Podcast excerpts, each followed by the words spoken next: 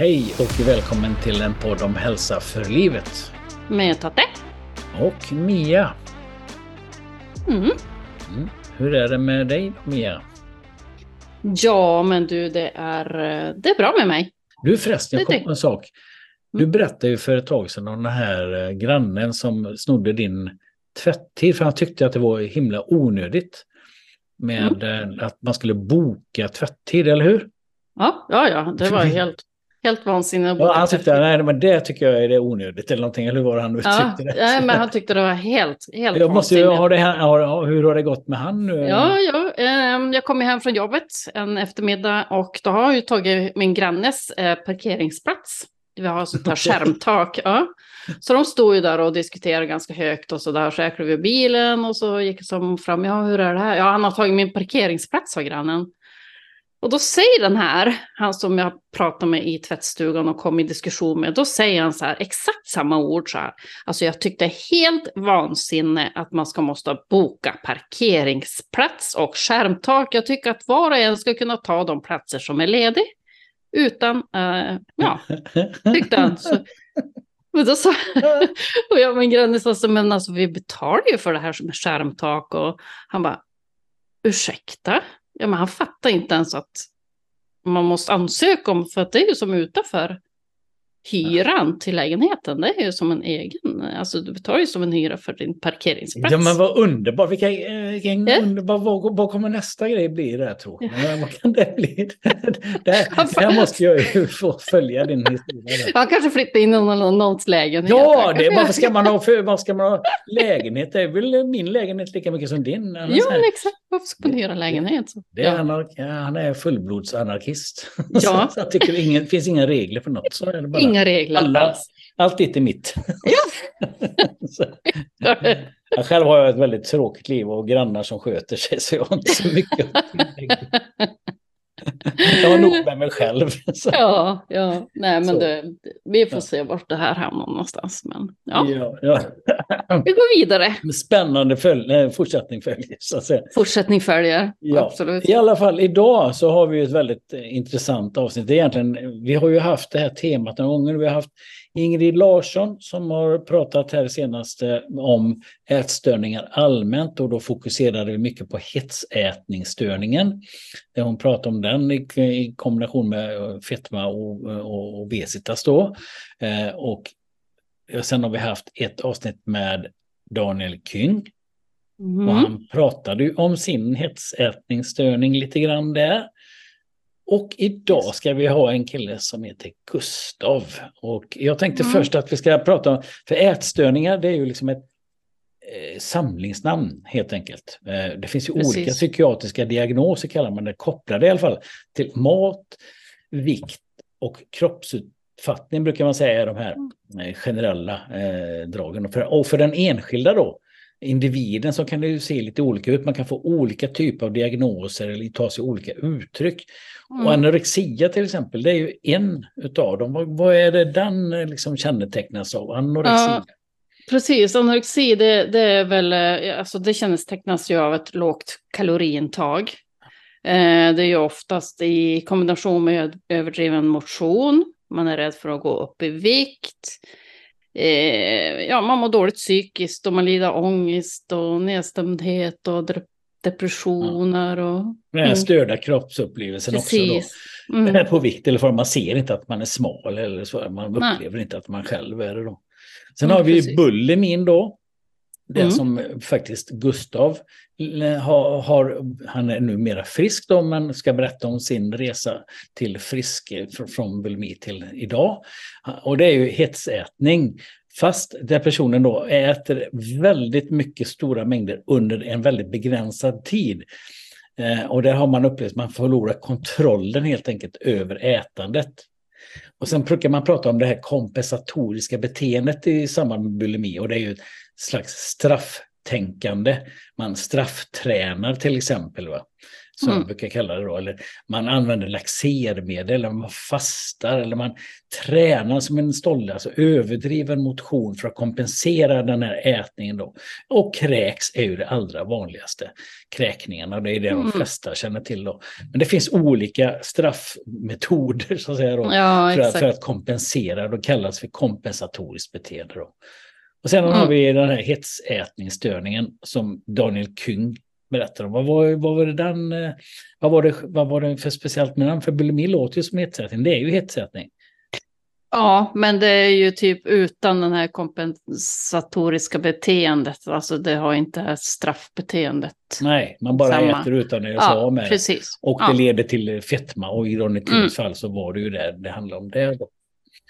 Så att, eh, ja, Mm. men det är bara lite ringa in det lite grann och så tänker jag att vi kopplar väl över till eh, Gustav så får han berätta om hur hans eh, resa har sett ut från bulimi till idag. Eller vad säger du? Ja, det gör vi. Absolut. Mm. Hej Gustav och välkommen till vår podd. Ja, men tack så jättemycket. Eh, jag tänkte du kan väl börja berätta lite om dig själv. Vem är du? Ja, jag är Gustav. Jag är snart närmare 40 och eh, bosatt i Gävle med fru och två barn och eh, arbetar som eh, arbetsterapeut. Eh, har gjort det några år. Eh, jobbar inom psykiatrin själv nu då och eh, ja, jag har väl alltid tyckt om att jobba med, med, med människor på olika sätt. Då. Eh, och eh, ja, lite kort om, eh, om, eh, om mig då. Men Ja. eh, jag tycker om, jag har mycket olika in, intressen. Eh, jag har alltid haft mycket intressen, alltid velat prova på olika saker och vare sig det är skärmflygning, kitesurfning eller ja, vad det nu må, må vara. Det är alltid kul, kul att lära sig nya saker. Mm. Ja, det tycker jag med. Jag tror Mia tycker det ibland också. Ja, ibland. Nej, det är alltid kul. Det är alltid kul.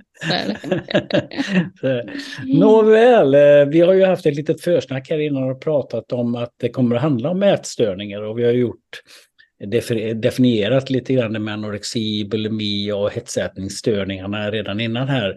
Och du är ju här för att du ska berätta om eh, att du har haft då bulimin då och berätta lite om din resa där och vad var det som hände och vad var det som utlöste din eh, ätstörning som då är bulimi. Och vad är bulimi? Det kan du börja med att förklara lite grann vad du anser att det är. Ja, alltså bulimi, det är ju att man att man eh, att man äter eh, mycket och att man gör sig av med maten just att det är ju själva att man kräks då eller Mm. det kan vara på andra sätt också. Eh, sen blir det en ond spiral att eh, eh, att man eh, äter och så gör man sig av med maten och så blir man ju hungrig igen för man inte får i sig mat och så gör man av, av sig med maten igen. Då. Det kan ju te sig på olika sätt. Eh, Mm. Och eh, det märks ofta inte utåt. Det är svårt också att se på någon person om hon eller han har en ätstörning. Och, och ofta så, så var det mycket i mitt fall och, och så är det också med alla med ätstörningar. Man döljer det så väl. Eh, man kommer på lite olika sätt hur man ska dölja att, att man gör sig av med maten. Eh, så man lurar sig själv också hela tiden. Ja. Eh, här, lura sig självbeslut som vi brukar kalla det när jag jobbar vid KBT-behandling. Då, att man, mm. eh, det är ju det det handlar om väldigt mycket som jag upplever att du talar om här. Att, ja, det här med det kompensatoriska som du pratar om, beteendet. Det är att man eh, äter och sen så kräks man. Jag brukar ju kalla det för strafftänkande eller stra att det är ett slags sätt att straffa sig själv. Alltså har du då ätit så måste du göra av med det på något Mm. sätt. Och då kan du göra det på olika sätt då. Mm, precis. Och, och de här tankarna, de tar ju över och så till slut så blir det en del av vardagen. Eller, alltså, eller det blir inte bara en del utan det blir ju hela vardagen. Eh, så allting kretsar kring det. Även om man kanske inte vill inse det så, så är det det, det enda han, handlar om. Då. Eh, redan när man liksom kliver upp på morgonen så är det så att man kan tänka hur, hur man ska göra sig av med maten. Då. Eh, Mm. Så var det mycket i mitt fall.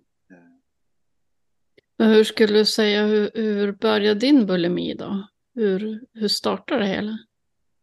Alltså jag har ju alltid, när jag var ung så hade jag alltid liksom en dålig kroppsuppfattning. Jag jämförde mig mycket med andra när jag var liten och, eh, och jag var väl, jag var faktiskt, jag var ganska missnöjd med mig själv hur jag såg ut redan så liten.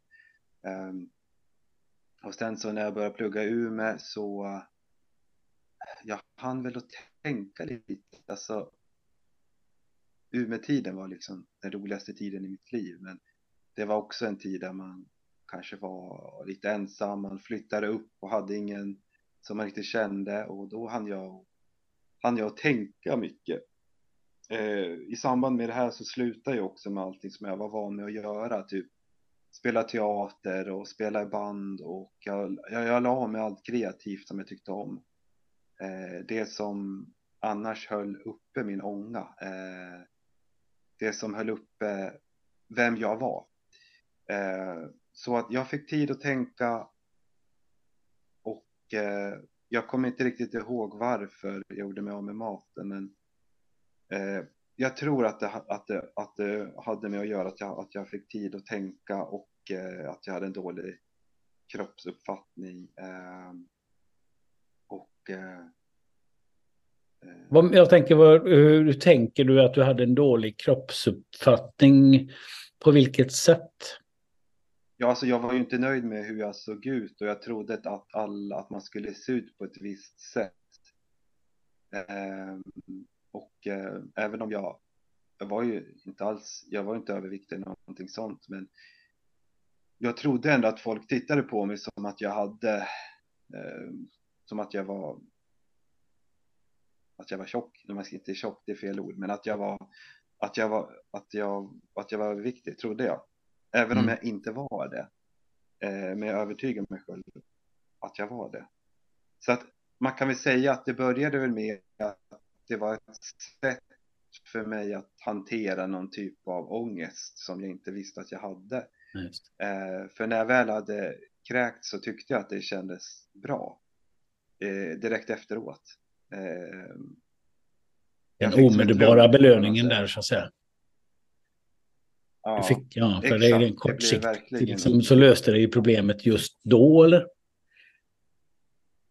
Mm. När du kräktes? Ja, men precis. Ja. Och, ja, och sen så blev det ju ändå som att jag, jag hade lite som en blandning mellan olika ätstörningar.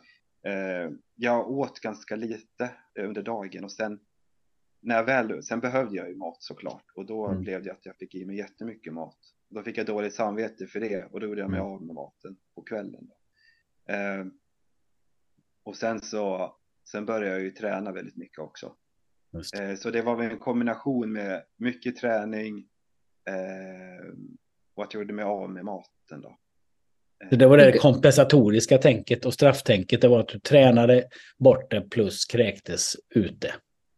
Ja, precis. Hur gammal var du här ungefär? Jag var väl runt 20 var jag. Det var jag. Eh, och eh, det är svårt att svara på liksom vad det var som utlöste det, men eh, jag tror som sagt att jag, att jag kom upp till ett nytt ställe och inte riktigt visste vem jag var och jag hade slutat med allting som betydde någonting för mig, som jag tyckte gav energi, något sånt mm. som jag tyckte var roligt. Eh, och, eh, och sen som sagt var det just att det blev som en belöning, att, att jag kände ett lugn och då kunde jag inte sluta med det.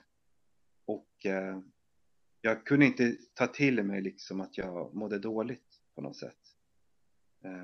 Alltså jag tog ju upp det med en lärare där i skolan eh, på universitetet. Mm. För att jag kände väl att det här är väl inte helt okej. Okay. Eh, sen pratade jag med någon kurator bara en gång och sen tänkte jag men det här klarar jag själv. Det här är ingenting. Eh, mm. Jag ville väl inte inse att jag, att jag, att jag, att jag mådde dåligt. Ensam är stark-myten. Jo, men exakt. Och mm. jag har alltid varit så här att jag vill klara saker själv. Mm. Eh, det var ju först flera, flera år när jag liksom gick behandlingen som jag insåg att eh, det är svårt att klara det själv. Och det är inte många som tar sig ut en ätstörning själv. Och gör man det så det, kan det vara lätt att falla tillbaka. Jag tänker det du berättar med var väldigt intressant. Det där att det är som, som att det normal, eller o, normala blev, eller onormala blev det normala Alltså du börjar ju, liksom det här blir vardag för dig att leva så här och tänka så här och planera så här. Att hela tiden vara upptagen nästan som en slags kidnappad eh, hjärna utav att bara få äta och sen eh, så göra sig av med det. Att, hur, hur såg det ut när du vaknade en dag? Här, vad var din första tanke? Min, för, min första tanke var väl att jag skulle ut och träna kanske eller mm. eh, eh ja, Innan du hade ätit då eller? Ja, precis. Och, att och fastande mage då? Ja, och, och, så var ju tanken också att jag, hade, jag funderade på som sagt hur jag skulle på bästa sätt få, få, få bort maten då. Eh, och sen, jag vet inte också, jag tyckte jag känner mig lugn på något sätt när jag, när jag var hungrig. Eh, när magen var tom, tom så var jag nöjd. Eh, och eh, sen märkte ju mina, alla runt omkring, mina föräldrar och min syrra märkte ju att när de kom och hälsade på att jag hade gått ner jättemycket i vikt. Och eh, jag blev inte orolig, jag tyckte väl mer att det var som en komplimang. Eh, mm. Jag kunde, det som en bekräftelse på att du gjort allt rätt. Ja, och jag kunde inte, jag kunde inte se deras oro alls. Eh, fast men... jag, jag, visste jag visste ju det innerst inne att, det, att, att de var oroliga, men jag, jag, kunde inte se det just då. Nej. Hur, hur länge kan du säga att du, du var sjuk och när förstod du själv att du hade den här sjukdomen? Jag förstod ju att någonting inte var som det skulle varje gång som jag kräktes. Men jag, jag trodde ju att jag, att jag hade koll på läget för att kräktes jag inte, då kompenserar jag det genom att träna mycket istället. Då tänkte jag så här, ja men mycket träning, det är ju, mycket, det är ju jättehälsosamt och det är ju jättebra tänkte jag. Eh, så länge jag inte kräktes så var inte jag medveten om att, att jag hade liksom en ätstörning, att jag hade en sjukdom. Eh, men så fort jag liksom kräktes, det kunde, ibland kunde det gå några månader innan jag kräktes igen, men då hade jag kompenserat genom mycket träning. Mm. Men så fort jag liksom kräktes så kände jag att, att det här är inte bra. Eh, och eh, alltså, jag höll ju på väldigt många år innan jag sökte hjälp på riktigt. Eh, och eh, det var väl först det var ju först när jag märkte att det gick ut över andra som jag kände att jag, att jag, att jag inte kan hantera det. Eh, och eh, ja, det, var ju, det var ju första gången som jag när, när jag berätt, det var ju första gången som jag berättade det för min fru då. Eh, och det var väl runt, vad kan det ha varit? Det var väl runt 2015 kanske. Så berättade jag det. För då hade vi bråkat jättemycket och jag kände inte igen mig själv och hon kände inte igen mig heller. Och då bara kom det Då grät jag och så berättade jag allting. Och då insåg jag att eh, det här drabbar andra, det drabbar inte mig själv. Och eh, jag kan inte fortsätta så här. Och det var 2015 och det var ju första gången som jag sökte hjälp. Eh, men problemet var ju att eh, närmsta eh, ätstörningsenhet, det var i Stockholm, jag bodde i Norrtälje. Och då fick jag ju ljuga för, för alla på det jobbet jag hade i Norrtälje att jag jag skulle iväg och göra någonting annat. Eh, och det rann ut i sanden där och, och eh, sen fortsatte jag med att ja, ja men det här, det här fixar jag själv. Och, och som sagt, så länge jag inte kräks, så länge jag kompenserar genom att träna mycket så är det helt okej okay, eftersom eh, eh, jag tänkte väl att alla som tränar är sunda och mm. friska och mår väldigt bra. Yeah. Men ofta så kan man ju, ofta kan man ju överträna för att man döljer någonting. Eh, eller kompensera som jag sa. Ja, det är överdriven motion som säger att det är mer socialt accepterat att man tränar och kräks. Det är ju liksom, och då kan man ju som du säger kanske uppleva att det är väl inte kanske helt okej, okay, men träna det är väl bara sunt och bra. Men sen blir ja, du det, ett, ja, det blir ett strafftänkande och det kompensatoriska. Du gör ju det av den anledningen helt enkelt då. Och så fick jag ju också, det var ju många som kommenterade att jag hade blivit smal och mm. eller att jag liksom hade, att jag såg annorlunda ut. Eh, och, eh, de, eller att jag tog lite mat kommenterar folk över också, men jag såg inte det som att de var oroliga. Nu i efterhand så ser jag ju att det de, så förstår jag ju att, att de var oroliga. Vissa som kommenterat att jag var smal och så. Men man är, upp, man, är, man är så mitt uppe i det medans eh, man håller på med det. Mm. Eh, så att man glömmer bort eh, man glömmer bort allt runt omkring utan allting kretsar bara kring ätstörningen. Um, det är det som eh, kan man säga kriterierna för en ätstörning eller psykiatrisk diagnos som det, det är då även för alkoholism. Det är ju det som är kontrollförlusten och att man tappar liksom eh, förmågan att se vad som är normalt och onormalt om man är helt uppe i det. Och det är ju egentligen, jag tänker det här att det kommer inte över en natt alla de här olika beteendena och de kompensatoriska beteendena. Så, där. så att, jag tänker det smyger sig oftast på. Jag tänker hur var det för dig? Smög det sig på sakta? Vad kom först? Var det kräkningar eller hur lång tid tog det innan liksom det blev riktigt som du kan se det ett problem eh, som tog över hela din vardag? Ja, så det var väl kanske det var kanske när vi hade liksom kommit, flyttat eh, bort från Umeå när vi hade liksom eh, blivit klara där och pluggat, pluggat klart där. Det var några år vi bodde där. Eh, och då hade man just det här med det sociala också eh, som var väldigt roligt. Eh, och det kanske var, det kanske var runt då som jag började träna ännu mer. Eh, och det kom ju, det kom ju smygande redan i Umeå att jag började träna väldigt, väldigt mycket. Och, mm. Eh, och att jag liksom jag bulkade och deffade. Eh, jag, jag rycktes med och, och, och uh, ville gå upp i mycket, som, mycket vikt som möjligt för att sedan deffa uh, inför mm. sommaren. Och det var väl just i slutet av Umeå som jag började började just med, just med mycket med träningen, hur jag såg ut. sen kom det väl smygandes att jag ville också hitta liksom intressen, liksom eh, kunna få utlopp för ens känslor, eh, behov av egen tid och då blev det ofta att jag drog ut och sprang och, eh, eh och eh, sprang väldigt, väldigt mycket. Eh, och även när jag inte borde det, även när min, eh, när vi skulle vänta vårt första barn, eh, när min fru var höggravid så drog, drog jag ut och sprang. typ en dag innan beräknad förlossning Mm. Eh, jag visste att det här är inte okej.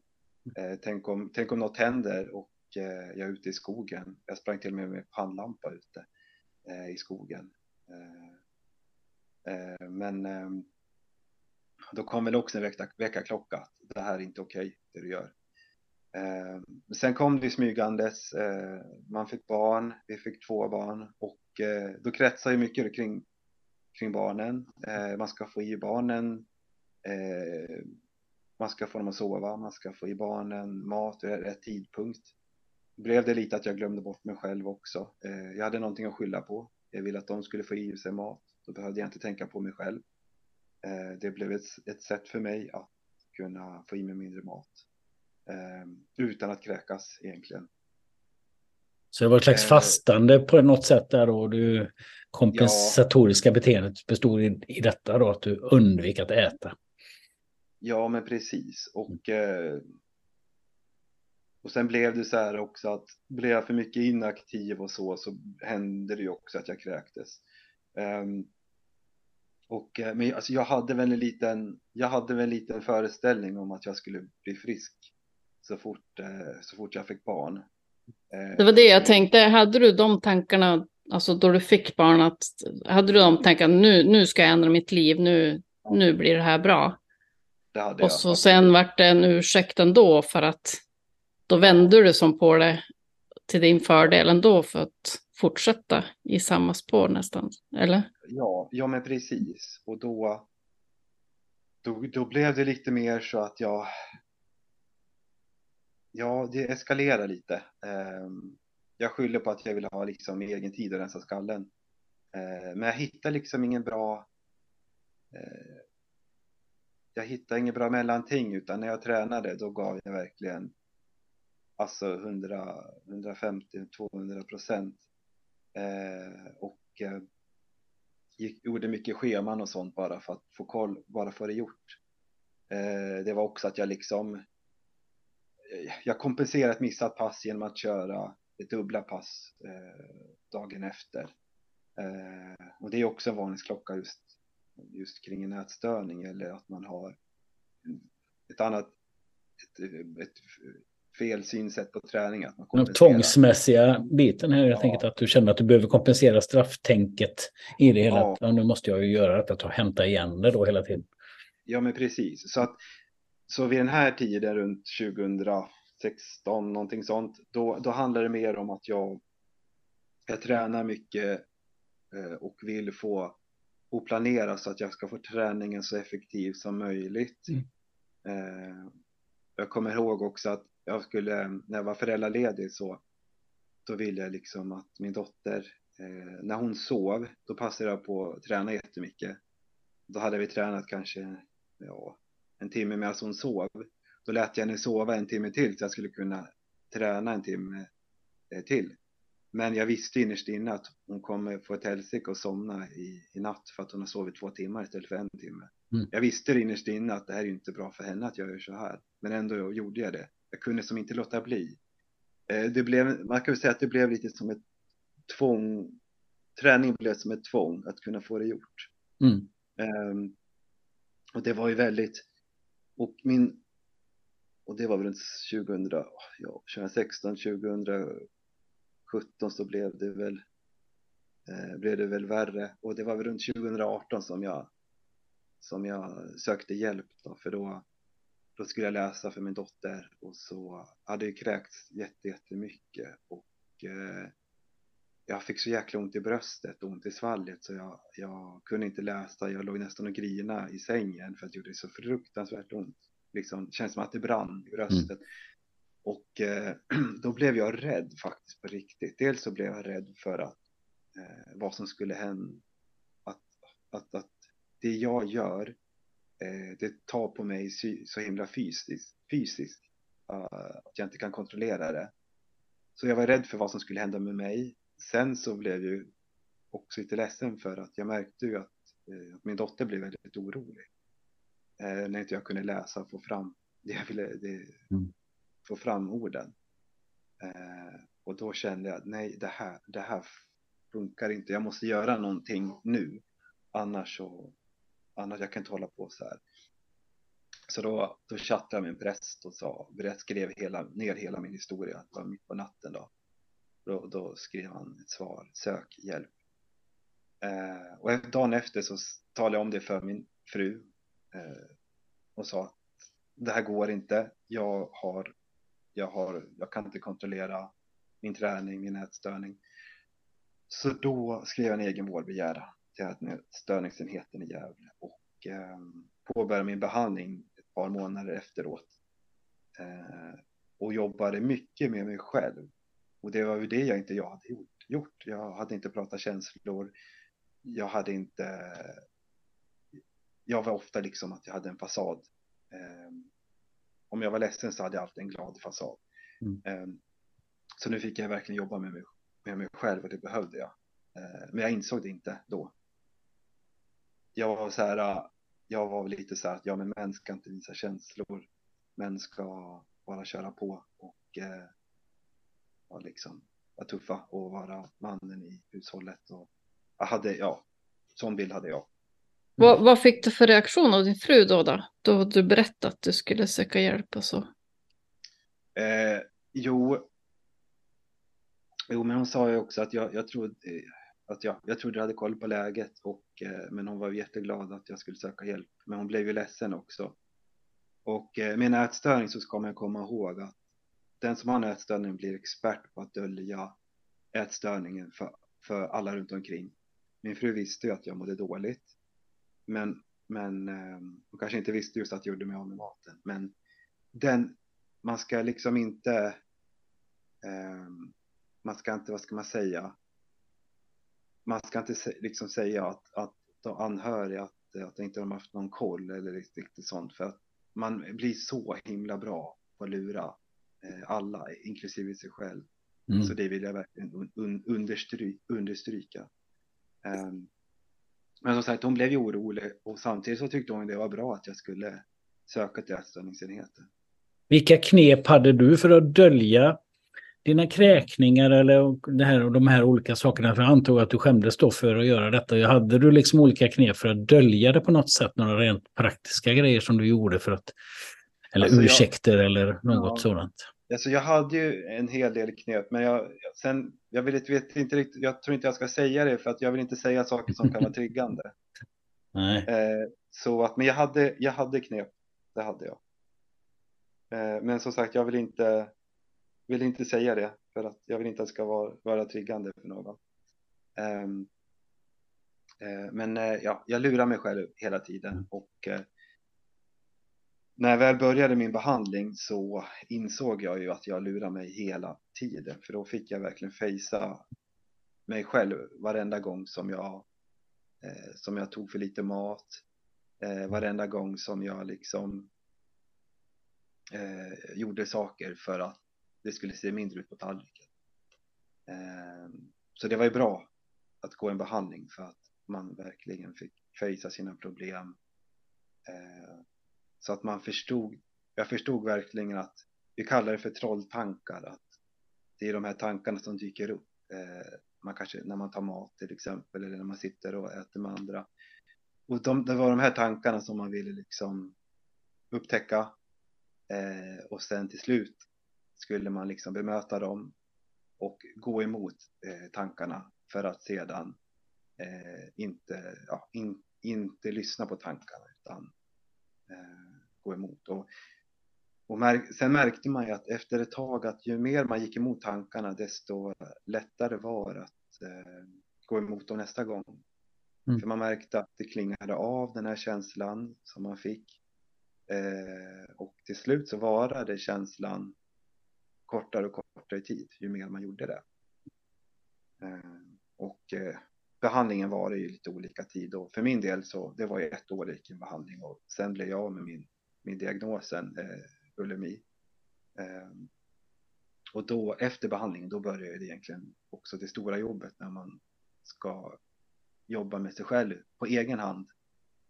Eh, och eh, det är ju då som många kan kanske behöva stöd också från Frisk och fri-föreningen, eh, föreningen mot ätstörning. Mm. För där kan man ju också få en, en, eh, eh, en fadder, man ska säga, som kan, man kan ha kontakt med. Hur har du engagerat din, din, dina anhöriga i det här med att få, dem, få stöttning och förståelse av, av hur, hur sjukdomen funkar där? Har du blandat in mycket av din omgivning också?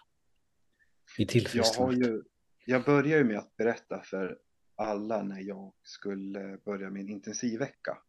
Mm. Eh, en intensivvecka där man fick träffa andra med ätstörning. Och då berättade jag dels för mina föräldrar, min syrra, eh, de jag jobbade med, det jobbet jag hade då. Jag berättade för alla som jag ville berätta för.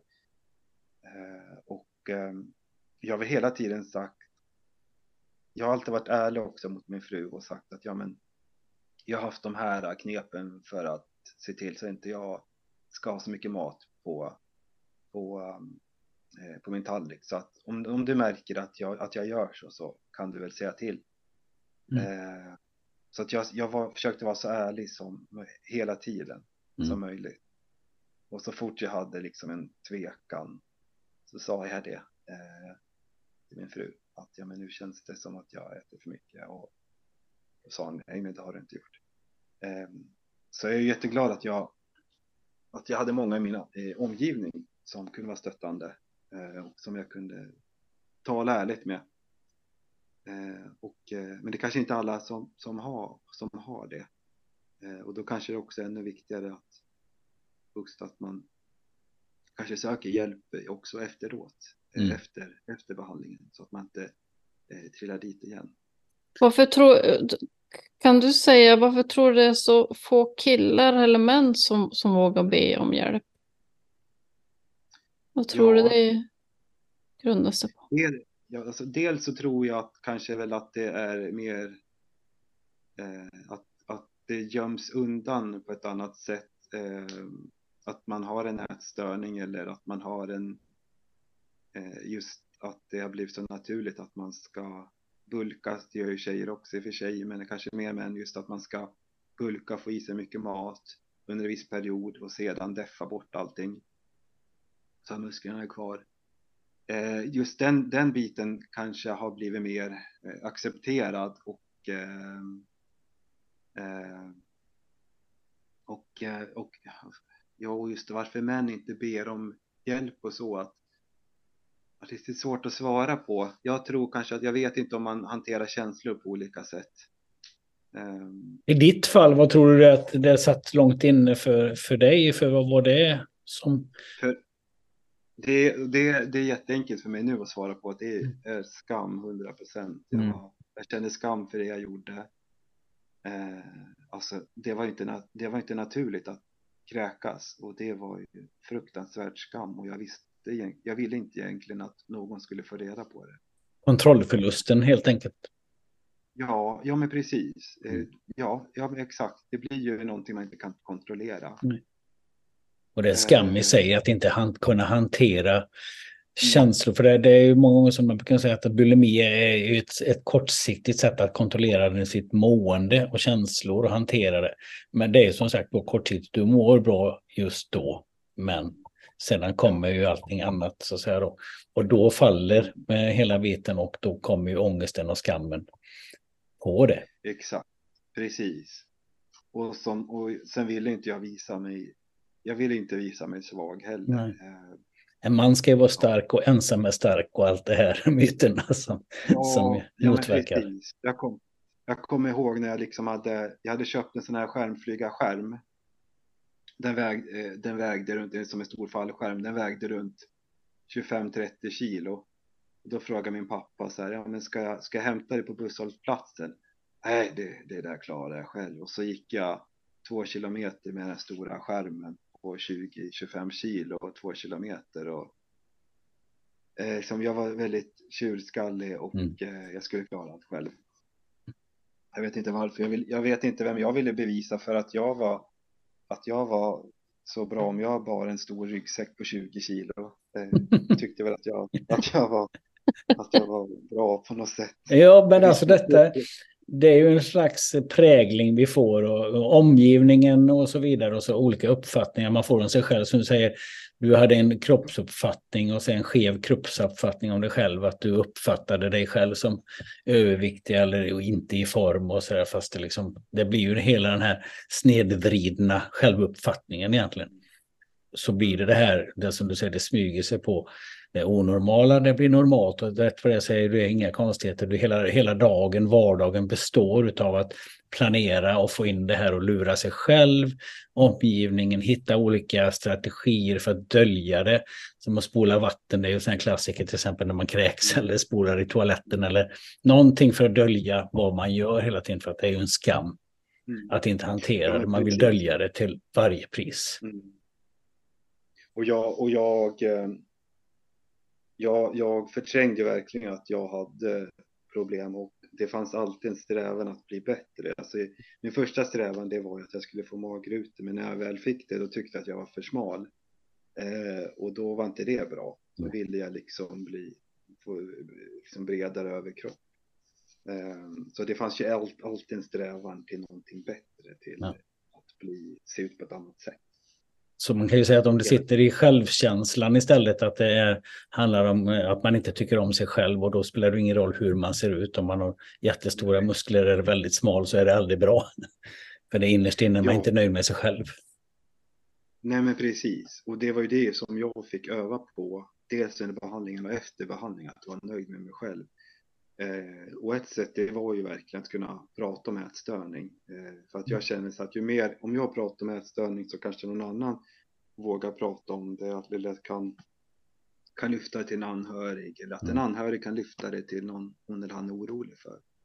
Eh, och det var väl också ett litet sätt för mig att kunna lära mig själv, kunna lära känna mig själv bättre på något sätt. En eh. klassiker här i det här sammanhanget är ju också att när du sa innan här, jag tänkte jag ska haka på det, jag tänkte att du sagt innan, men när, när du väl kapitulerade, skulle man kunna säga så, erkände för dig själv och omgivningen att jag klarar inte det här på egen hand, jag behöver hjälp. Hur upplevde du det inom dig när du, när du gick ut med det här och erkände detta för dig själv och andra? jag trodde, jag trodde att folk skulle reagera som att, att jag vore psykiskt instabil. Psykiskt instabil trodde jag folk skulle mm. reagera att jag var. Att jag, men folk tog, alltså folk tog det så, så bra. Och, och den känslan som jag fick direkt efteråt när folk liksom, jaha, oj, ja men det, det är såklart att du ska gå i i behandling nu i den här behandlingsveckan att du får, att, ja, du får bli sjukskriven för det absolut, sa ju chefen då. Och när jag fick liksom den responsen att, att de tog det så väl, då kändes det väldigt skönt. Eh, och eh, sen var jag väl, jag, jag var väl lite orolig kanske också för anhöriga, att de skulle bli ledsna. Mm. Men sen, sen var det, det var ju många runt omkring som sa det, ja men du, du hade alltid lite konstiga dieter för dig. Mm. Eh, var det vissa som sa på ett jobb, på, mitt, på ett jobb jag hade, som jag hade då. Ja, men du hade konstigt, du hade konstiga dieter. Eh, så det var många som upptäckt som, som, hade, som hade en tanke kring hur det var. Men det, det, går ju att se i efterhand och även för dig själv tänker jag att du kan ju se det här. Det är som ett vansinne när man är inne i ett beroende eller ätstörning. Det är liksom, man, man är ju inte logisk utan det är ju tanke, känslor som styr impulser som styr och du är fast i någonting som du inte kan se liksom är ett problem just då. För du har smugit sig på sakta och ersatt liksom dina sunda tankar till något osunt så att säga som skapat en livsstil som gör liksom det, skapat hela den här ångesten och de här triggersen som gör det. Och, så jag tänker, upplevde du det som en väldig lättnad när du väl la dig liksom lite platt här? Som, eller kapitulerade och öppnade upp dig? Jag gjorde det. Ja. Det var en otrolig lättnad. Eh, mm. Och när jag hade mitt första besök på ätstörningsenheten där, då var jag, alltså jag var så, hela jag var som en fiolsträng, jag var så fruktansvärt spänd. För att jag hade ju liksom aldrig lättat mig för någon annan hur jag riktigt, vem jag var bakom fasaden, hur, hur jag hanterade mina känslor. Så jag var otroligt beredd i början. Mm. Eh, påbörja behandlingen. Eh, för jag, jag, kände väl inte riktigt mig själv kanske. Eh, så jag hade väl liksom en rädsla. Eh, men samtidigt så kändes det verkligen skönt. För, nu hade, för då hade jag liksom att ja, men två gånger i veckan kommer jag gå dit. Eh, och, eh, och bara den känslan att kunna få rutin på det var ju jättehärlig. Och, eh, och som sagt, ju mer jag gick dit, desto lättare blev det ju. Och för mig så var ju som sagt den här, den här intensivveckan som jag pratar om när man får träffa andra med ätstörning och man får diskutera, äta tillsammans, eh, göra olika övningar tillsammans för att lära sig själv bättre och andra. Det var också just efter denna veckan som jag kände att det här ger, det här funkar, det här ger bra respons för mig. Eh, det var mycket som hände under den veckan. Hade jag inte gjort gott den veckan så hade jag kanske min behandling behövt vara längre, tror jag. Ehm, det var liksom lite wake-up där, liksom att det, var, det, var, ja. det är ett genombrott. Vad, ja, vad har du för eh, relation till mat idag? Och träning och så? Ja. Hur ser det ut idag? Jag, tänk, jag tänkte just på det också, att min relation till mat nu är ju annorlunda. Mycket annorlunda. Jag kan ju jag kan njuta av maten på ett annat sätt. För förr så, förr så fokuserar jag alltid, jag tänkte ju alltid på vad jag skulle göra mig av med den här äh, maten. Mm. Det gör jag inte nu. Utan jag kan njuta maten. Jag äter ju regelbundet så jag kommer kom, jag kom ju aldrig upp i de här äh, att jag måste ha mat nu, nu, nu. Eh, utan eh, njuter av maten och, eh, och gällande träningen så jag tränar ju jutsu eh, Eh, två gånger i veckan. Och det tränar jag liksom för att det är roligt. Eh, jag tränar för att jag, jag sitter ganska mycket på jobbet och skriver journaler och då vill jag liksom, jag vill känna mig pigg och, och, smi, och lite mer smidig. Så det är ett annat fokus på träning. Förut så tränade jag också alltid med en GPS-klocka och ville hela tiden slå bättre tid. Nu kan jag liksom lyssna på en en podd, eh, Hälsa för livet kanske. Mm. nästa, nästa gång jag ska ut och springa.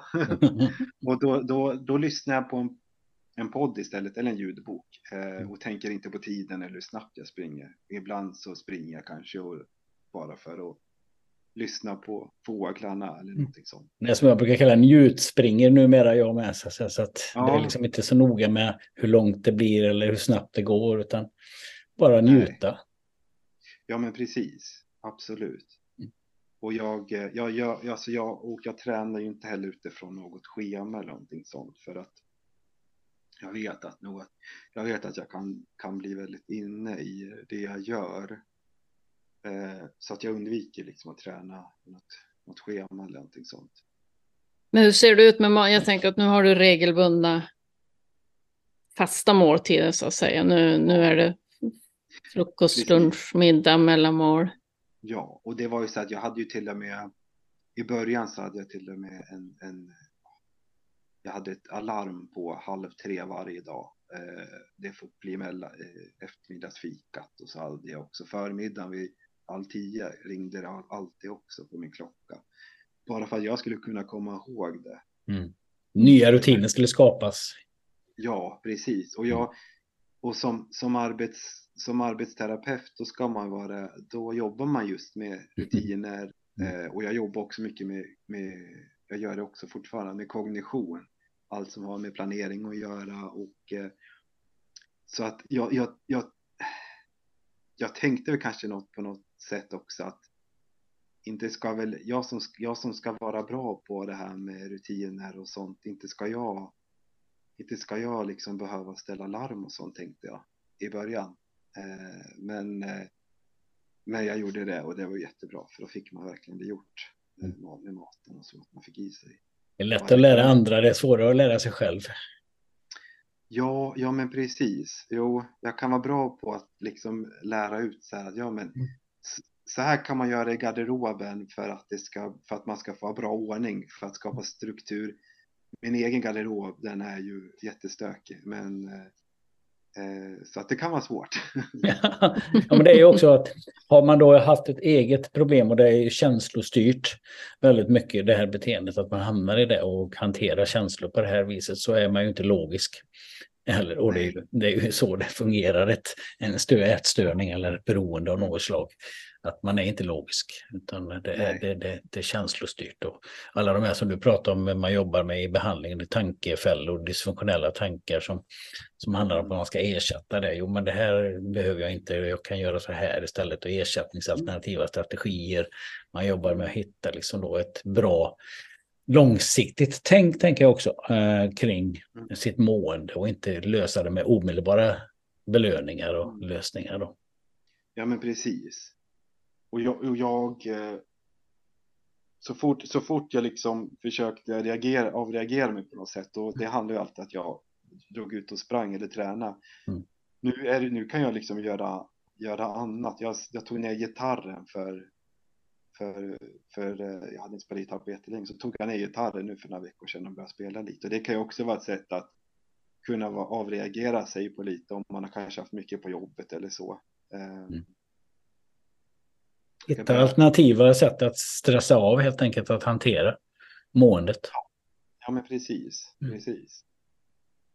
Och jag tror alla behöver väl någon, någon hitta något sätt att kunna avreagera sig på eller eh, samla tankarna för sig själv på något sätt. Och, Som är konstruktivt, som leder till något, ett bra mående långsiktigt, tänker jag, ett bra liv.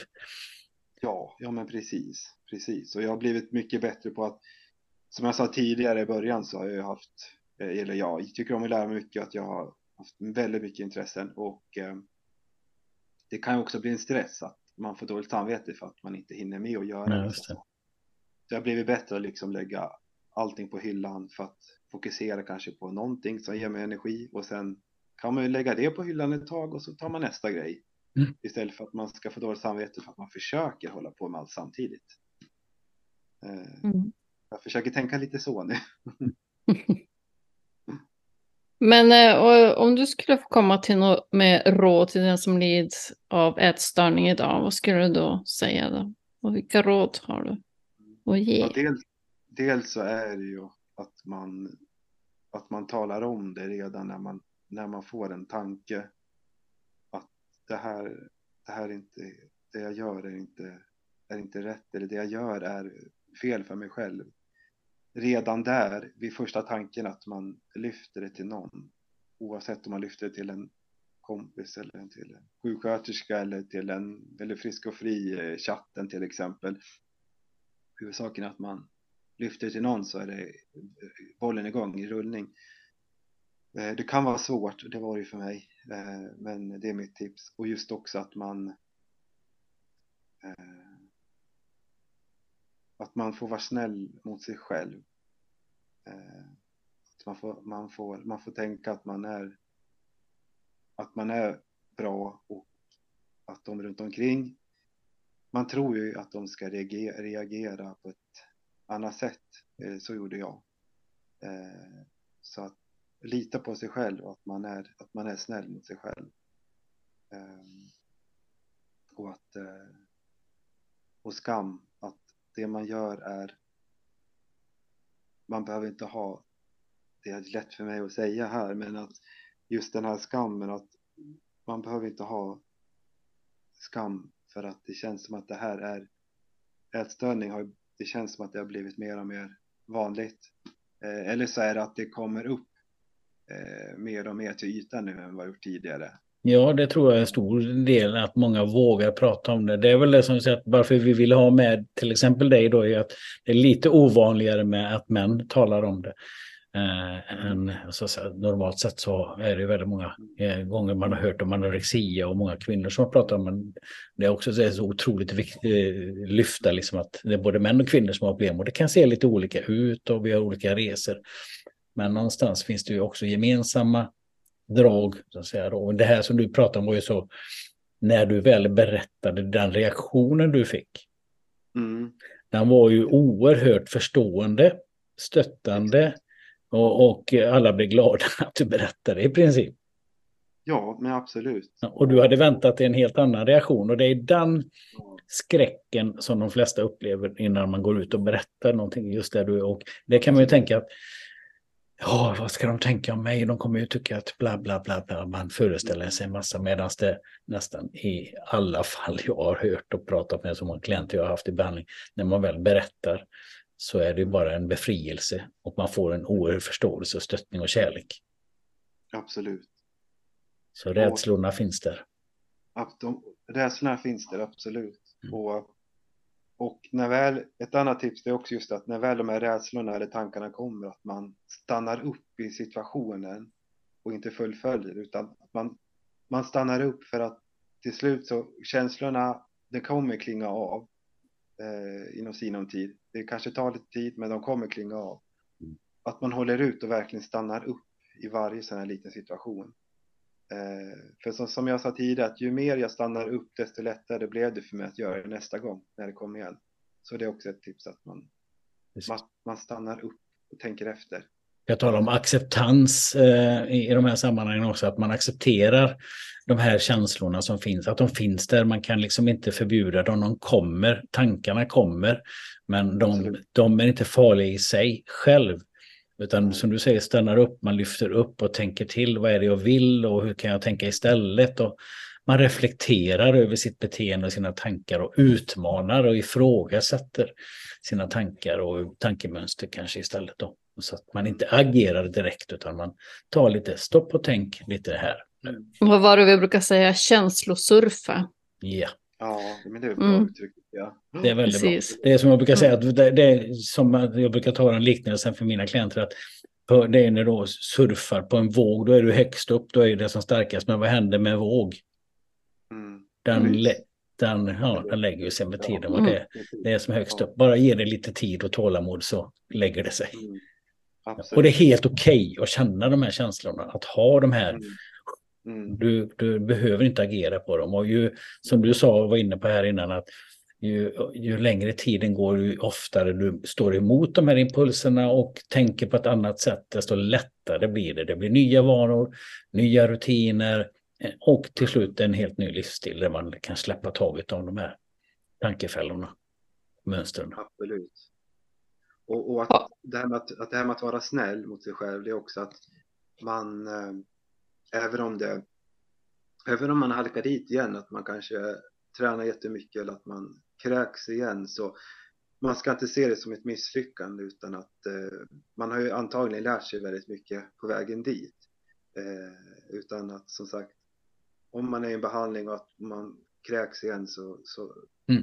man ska inte se det som ett misslyckande. Eh, Precis. Nej, men det är ju som jag brukar kalla det för felsteg. Man brukar skilja ibland på felsteg och återfall i missbruksbehandling till exempel. Så är det att ja. man, okay, man halkar i diket men man går upp på vägen fort igen. Mm. Det är inte så att du vänder håll, du går inte tillbaks till eh, destinationen utan du åker in lite i diket men upp på vägen igen och så fortsätter mot samma mål i den värderade riktning som du vill komma. Så att ett, ett, det är liksom okej, okay, det, det är inte ett tillfrisknande eller någonting, det är inte alltid en rak väg. Mm. Utan det, här, det har varit i många år att man halkar in och dit, det är inte kört bara för det. Nej, nej men precis, det är helt rätt, absolut. Jag tänkte något råd till anhöriga och vart kan man vända sig för att få hjälp? Ja, dels så är det ju till eh, eh Frisk och Fri-föreningen. Mm. Som sagt, en, en förening mot ätstörning och där är det volontärer som jobbar. Eh, och eh, alla har varit drabbade av ätstörning. Jag är själv volontär i Frisk och Fri-föreningen. De som har varit drabbade av ätstörning har varit friska under två år efteråt för att kunna bli volontär. Mm. Eh, så, så att de man pratar med har antingen haft ätstörning eller är en, en, en, en anhörig också till ätstörning. Där har man också en stödtelefon, en chatt som man kan chatta då, och, ehm, och där det står väldigt matnyttigt också. Eh, och, ehm, och ett tips det är väl också att man ska lyfta det men utan att, utan att lägga något, någonting dömande i det. Mm. Eh, så att man inte säger så här, men varför gör du, varför gör du så här egentligen? Hur tänker du egentligen? Det är väldigt dömande. Mm. Eh, det kan ju få motsatt effekt. Och eh, sen är det är inte kanske så bra heller att man kommenterar när man sitter och äter. För det kan ju skapa en ännu större oro också. Utan, men som sagt, lyfta det utan att vara dömande för att eh, och, och är det så här att det blir kanske svårt att få till det, eh, att man kanske, det kanske är svårt att, att, möta sitt barn. Eh, man kan också, det, man kan också alltid liksom, att man kontaktar skolsköterskan till exempel. Eh, för det kanske, då kanske barnet har lättare för att prata med någon utomstående. Mm. Det kan vara så också. Det kan nog. Det som jag, jag försöker alltid tänka så här att man ska kolla på, det finns alltid en funktion bakom ett beteende oavsett om det är skadligt, att försöka förstå varför någon har ett visst beteende. Det, då blir det mer konstruktivt att okej, okay, varför gör den här personen så här eller så här och så här? Alltså hitta den funktionen. Funktionen i bulimi här är ju liksom att eh, hantera stress, ångest och olika känslor på ett kortsiktigt, eh, belöna, eh, belöna sig kortsiktigt och det blir inte bra långsiktigt. Och så vidare. Men det är det som är funktionen. Det är därför man upprätthåller beteende. Att hela tiden försöka söka förståelsen för att kunna hjälpa någon, det, då, det kan bli framgångsrikt. Att man hela tiden tittar bortom det här med dömandet. Att okej, okay, varför gör du si, varför gör du så? Utan okej, okay, förstå varför gör personen så. Det finns en orsak. Annars skulle inte personen göra det. Nej, nej precis. Det är ganska enkelt och väldigt befriande att tänka så. Att ja, men gör mitt barn så här eller någon, någon min närhet så här så, så är det, det finns en orsak till det här. Hur ska jag ja, nå fram?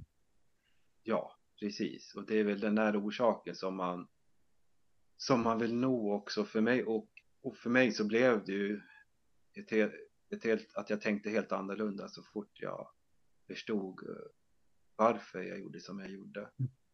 Ja, eh, ja det blev som en ett helt annan acceptans.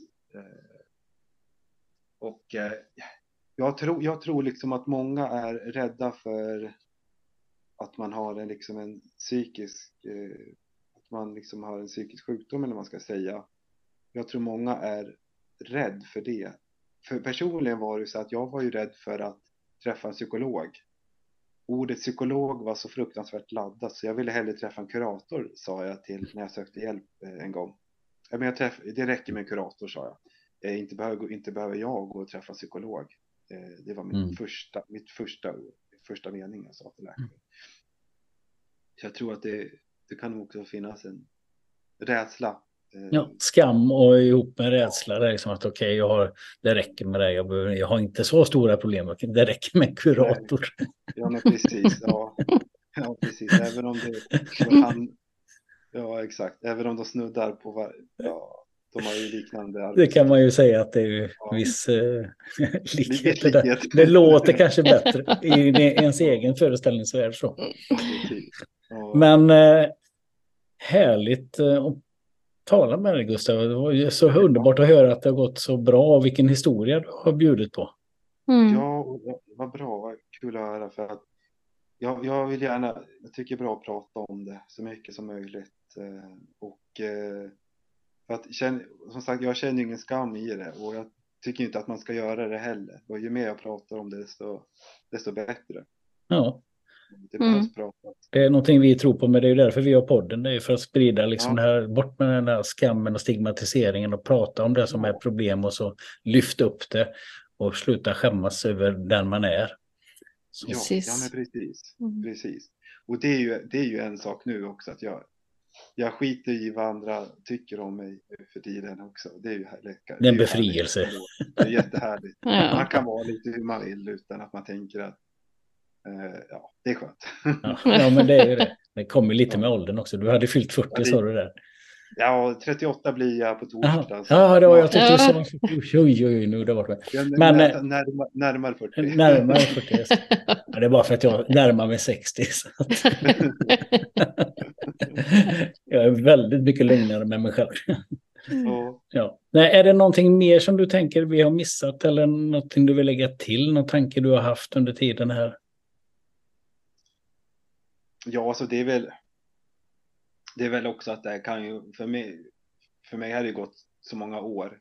Mm. Alltså jag hade ju haft en ätstörning sedan jag var eh, runt 2006 och så sökte jag hjälp på riktigt 2018. Så för mig tog det ju många, många år innan jag sökte hjälp och eh, då, då är det ju, då kan det ju vara svårare att kunna ändra beteendet för att man har varit in det så länge. Så att såklart så är ju tidigare man upptäcker det desto, desto bättre, Mm. absolut. Eh, Men det är ju inte för sent. Och det var det in, inte för mig heller. Det Mm. var inte för sent. Kloka ord. Mm. Vi avslutar med det tänker jag. Mm. Eller säger du mer? Tack så mycket för att du ville vara med Gustav. Och eh, Tack så mycket för att jag kunde vara med. Det var kanon det. Mm. Tusen, tusen tack. ha det jättegott. Detsamma. Hej. Hej.